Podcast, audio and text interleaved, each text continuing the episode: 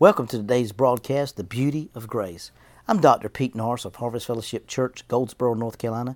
Today's message, we'd like to talk to you about grace. Now, a lot of teachings going on in the world about this message of grace and what does grace look like and how does grace fit in the body of Christ and, and there's hyper grace and, and there's grace that, you know, we're just giving people license to sin and we're just giving people license to do whatever they want to do and, and, and we just want to make sure we keep everybody intact and, and keep everybody in self-righteousness. But I want to talk to you today and I want to start out by making one statement that is really going to lighten us. And I want you to understand this that no sin is going to send you to hell. Smoking, drinking, doing drugs, any of those things is not going to send you to hell because the penalty's been paid. But what will send you to hell is missing that intimate relationship with Jesus Christ and not believing that He's the Christ. And so this is what Romans 4 7 and 8. Blessed are they whose iniquities are forgiven and whose sins are covered. Blessed is the man unto whom the Lord will not impute sin. Now I want to read that in the New Living Translation because I think it helps us a little bit. Oh, what joy for those whose disobedience is forgiven, whose sins are put out of sight. Yes, what joy for those whose record the Lord has cleared of sin. We're going to clear your account and not add anything to it is a good translation.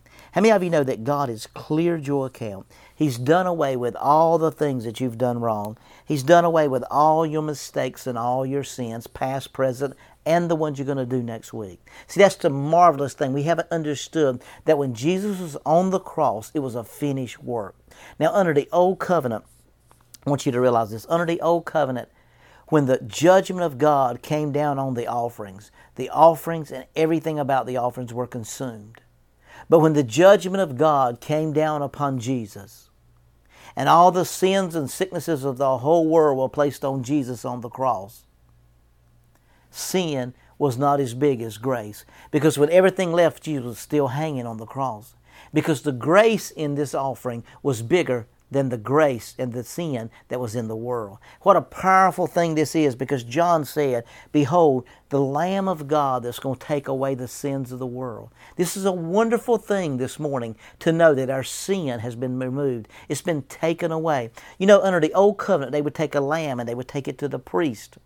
And the priest would search out the lamb. He would check it for spots, for blemishes, for, for defects. And if he found no problem with the lamb, he, he didn't check the person that brought the lamb, he checked the lamb. And if the lamb was good, then you were good. Even under the old covenant, the covenant when they brought the lamb to the priest, it was that, that blood covered them and cleansed them or covered them for a, a year.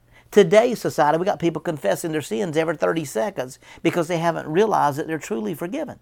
They haven't realized that all their sins have been removed and cast as far as the east is to be to the west to be remembered no more. What a wonderful thing that is to know that our sins are be forgiven. So when they bring the lamb to the priest, he would search the lamb. Well, let me tell you something. John said that Jesus is our lamb. So when God looks down, He's checking the lamb. He ain't checking you. He's checking the lamb, and that lamb was without spot, without wrinkle, without blemish. Jesus didn't go to the cross for you. He went to the cross as you. And that's the wonderful thing that we got to get a hold of in this in this end time is that God is not coming did go to the cross for us. He went as us. So He died in your place so you would live. There was an exchange that took place in that dying and resurrecting. At his death, he took your sins and he gave you his righteousness. And we recognize in 2 Corinthians 5:21, him who knew no sin became sin so that you and I would become righteous. Now Jesus died spiritually, soulishly and physically. He died spiritually for your sins. The Bible tells us that. I was wounded for our transgression, he was bruised for our iniquity. The chastisement was peace upon him and with his stripes we are healed. The word wounded always deals with the spirit of a man, and the word bruised always deals with the soul soul of man. You can find that in Psalms 103 dealing with the soul of man. Bless thy soul who forgiveth all thy diseases, who forgiveth all thy sins and healeth all thy diseases. See, that's the wonderful thing that Jesus died spiritually, soulishly, and physically. But the reality to all that is he died that you and I would live and that you and I would abound in grace and that you and I would walk in that level of grace that was past anything anybody could imagine. And see, so when you look at your life today, I want you to see you as righteous before God. I want you to look in the mirror every morning and say how righteous you are, how, how wonderful God is in you, how great God is in you, because greater is He that is in you than He that's in the world, and no weapon formed against you can prosper, that everything inside of you is overwhelming. Everything inside of you is perfect, because with one offering, according to Hebrews 10 14, with one offering, He has perfected every, everybody. He's perfected everyone that is being sanctified. So you're made perfect through his one offering. He did it one time for the whole world. He don't have to do it again. You and I have been freed from the power of sin.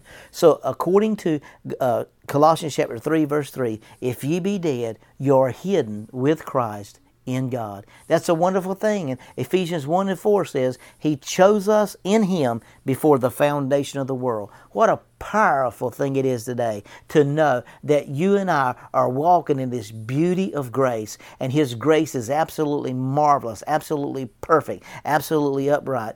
Think about it again. There ain't no sin going to send you to hell. It's God's marvelous grace that delivered you out. By the precious blood of Jesus, you and I are free. And always remember, where sin abounds, grace abounds even more. That word grace abounds even more is hypo, which means hyper grace. God bless you and have a wonderful day.